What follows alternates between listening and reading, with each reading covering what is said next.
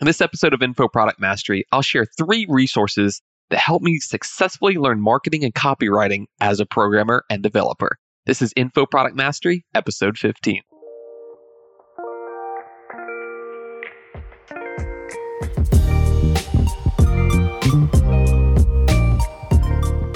Welcome to Info Product Mastery, the podcast that helps developers make life changing money by building and selling online courses. I'm your host, Adrian Rosebrock. And before we go into the main topic of the show, I want to share a few testimonials that the Info Product Mastery podcast has received. This is an idea I heard from a, a few other podcasts I listened to, and I think it's awesome. First, receiving positive feedback helps motivate me to create new episodes of the show. And secondly, it gives chance for listeners' voices to be heard live on the show, and I think this is pretty special. This first review comes from the username RayRe1 my go to, the only fluff free info products podcast out there among the five shows I've checked out on this topic. Not salesy either, just packed with useful info based on deep research and experience. So grateful to find this. Wow, thank you so much for that review. That means a lot to me. And there are a lot of these high level, salesy business podcasts out there. And I know how frustrating it can be to listen to a 40 minute episode expecting to learn a new technique and then you come up empty handed. It was all fluff, it was all hype. There was no real meat to it, so to speak. It makes you feel like you wasted your time. And that's never a good feeling. And I'll, I'll tell you something else about wasting your time. I, if you notice, I've been switching back and forth between microphones the past past couple episodes. I've had this headset and I have a dedicated mic on a boom. Well, that dedicated mic kept causing recording issues. And this episode that I'm recording now, this is actually the third time I've recorded and man, that is so obnoxious. I, I think in my entire life, I've never had to redo work three times, period. I don't think that's ever, ever happened in my life. And when you listen to some of these salesy, fluffy business podcasts, it just gets to you. It really pisses you off. And that's how I felt with these mics. It's like, man, why am I bothering with this fragile setup? So got rid of the boom mic, got rid of that. Now I'm just using the headset because it's anti fragile. It works 100% of the time. So I like this setup. And I also like it when you can find podcasts that gives you real actionable advice. So I'm so happy the Info Product Mastery podcast is delivering that for you. Ray Wreath. Really appreciate it. The second review here comes from username Swamplander1. And he says, actionable guidance for developers interested in info products from a trustworthy source. Just finished binging the first three episodes and love it. Hungry for not just podcasts like this, but communities for birds of a feather to chat about info products. As developers, the marketing and product nurture development isn't a familiar concept. Adrian has the bona fides to back up what he's saying with the business and products he's launched. I had high hopes and was pleasantly happy with what I heard in episodes one through three and looking for more to come. It's nice of you to say, Swamplander. And if you would like your review read here on the show, just open up the Apple Podcast app and leave a five star rating with a comment. I'll be sure to read the comment here. Secondly, I also want to highlight a great listener comment I received from Sayak Paul on episode 9. In that episode, I talked about the six biggest mistakes I made running PyImage Search, my previous info product company. One of the mistakes I highlighted was having unrealistic expectations of your subordinates.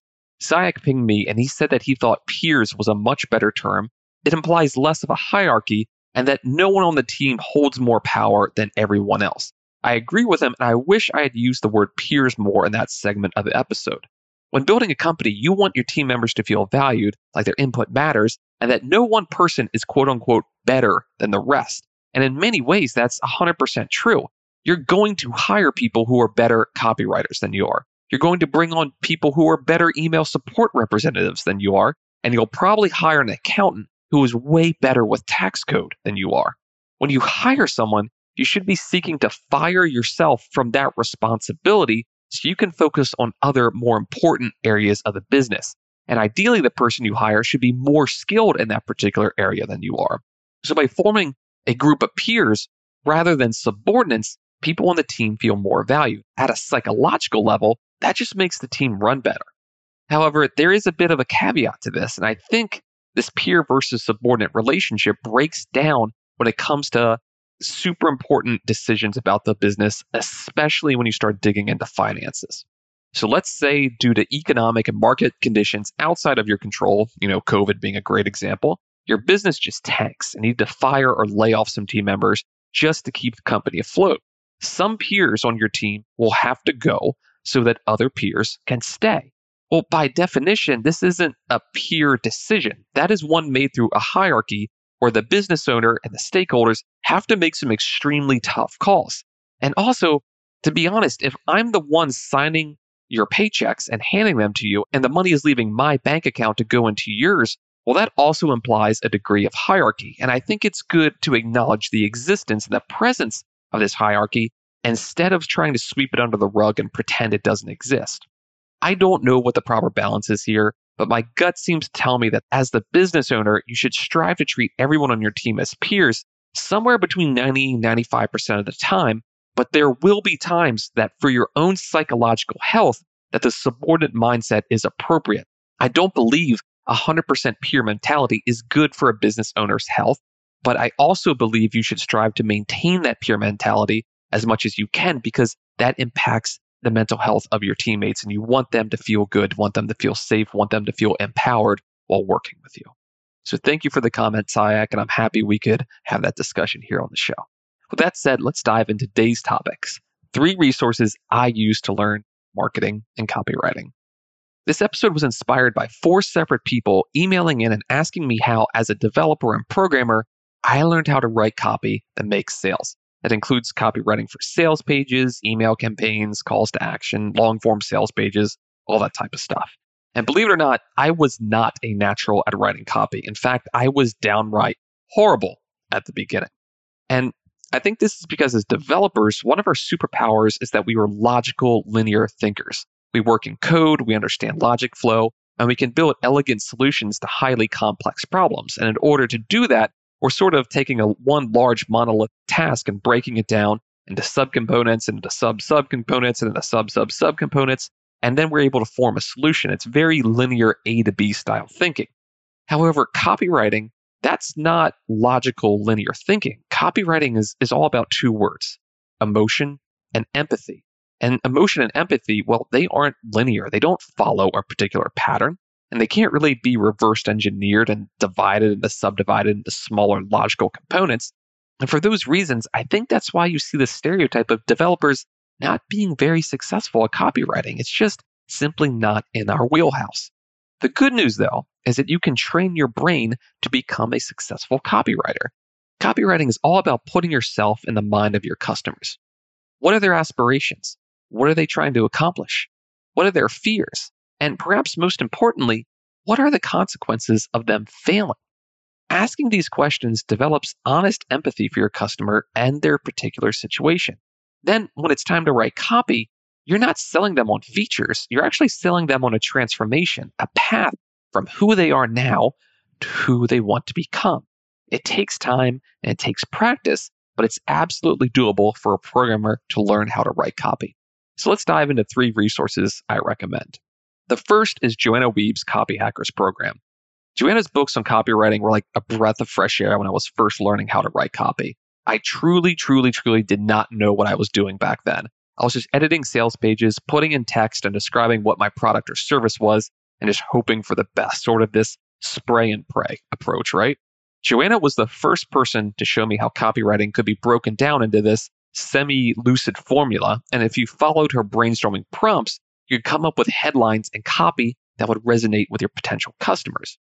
Back then, she had like six or seven bite sized books on copywriting, which covered topics like the psychology behind messaging, writing headlines, sublines, and value props, buttons and calls to action. I think there was a book on writing and formatting body copy for emails and sales pages. And she even had a dedicated book on the dark art of long form sales pages. These were great books, and each one was under 60 pages and could be read in a single sitting. However, I found myself rereading each one multiple times. The book, combined with the accompanying worksheets, they trained my brain to think in terms of the customer and write better copy. These books were published back in 2014, and since then, Joanna and the Copy Hackers team have updated the content and reformatted them as courses. I'll link up Joanna's courses and content in the show notes. The second resource I recommend is the Copy Hour program. I really love Copy Hour, and it's such a simple idea, and it really works. So basically, what happens is you sign up for the program, and then each day for about eight weeks, you receive an email with an attachment of an old school sales letter. You know, one of those multi-page sales letters that would come in the mail and try to t- and sell you something.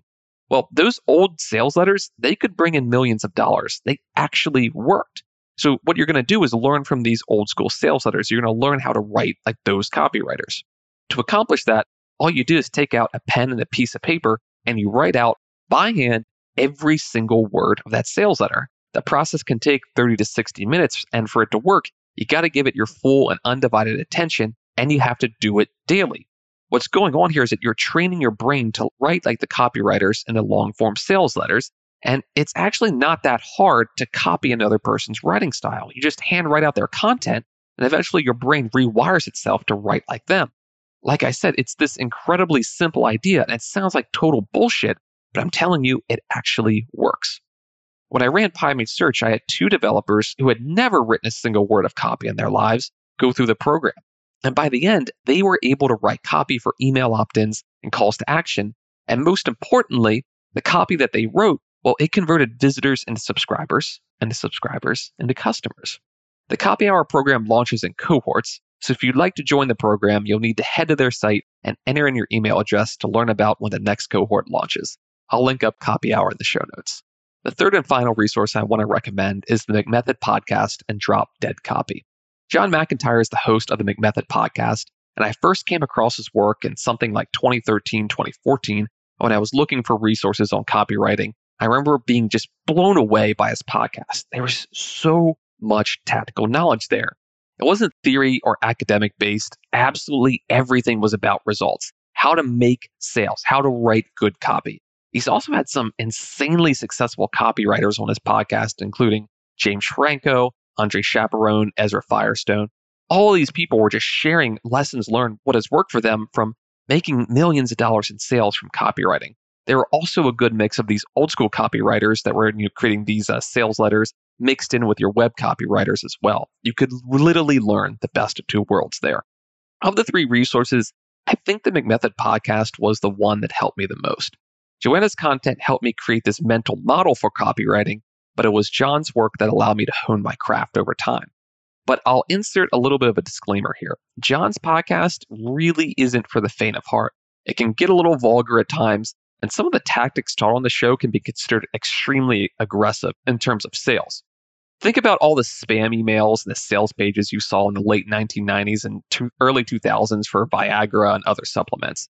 Some of the tactics shared on the show come from that style of copywriting which can be super aggressive and super off-putting, especially if you're marketing to other developers who are just, you know, resistant to copywriting in general.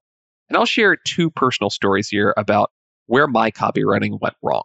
Early in the PyImage Search days, I wrote and sent an email immediately after listening to an episode of the McMethod podcast, and one person replied back saying that I sounded like a pickup artist. I was like, what is a pickup artist? I've never heard that term before.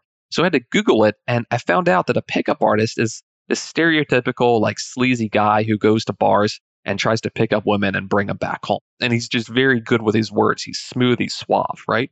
That's what a pickup artist is. I was like, man, that is that is interesting. And I, I went back and I re-listened to the podcast and the guest they had on the time. Well, he kind of gave off that that vibe. So it made sense that immediately writing an email after listening to that episode, you know, it kind of gave off those vibes. So I understand that. And that's just again a little bit of a warning when you when you go through that show. You know, you gotta you gotta cherry pick what's important to you. The second story I call the uh, sent from my iPhone story. So if you have an iPhone or have ever received an email from a person who sent the email from an iPhone, at the bottom of the email footer it says sent from my iPhone.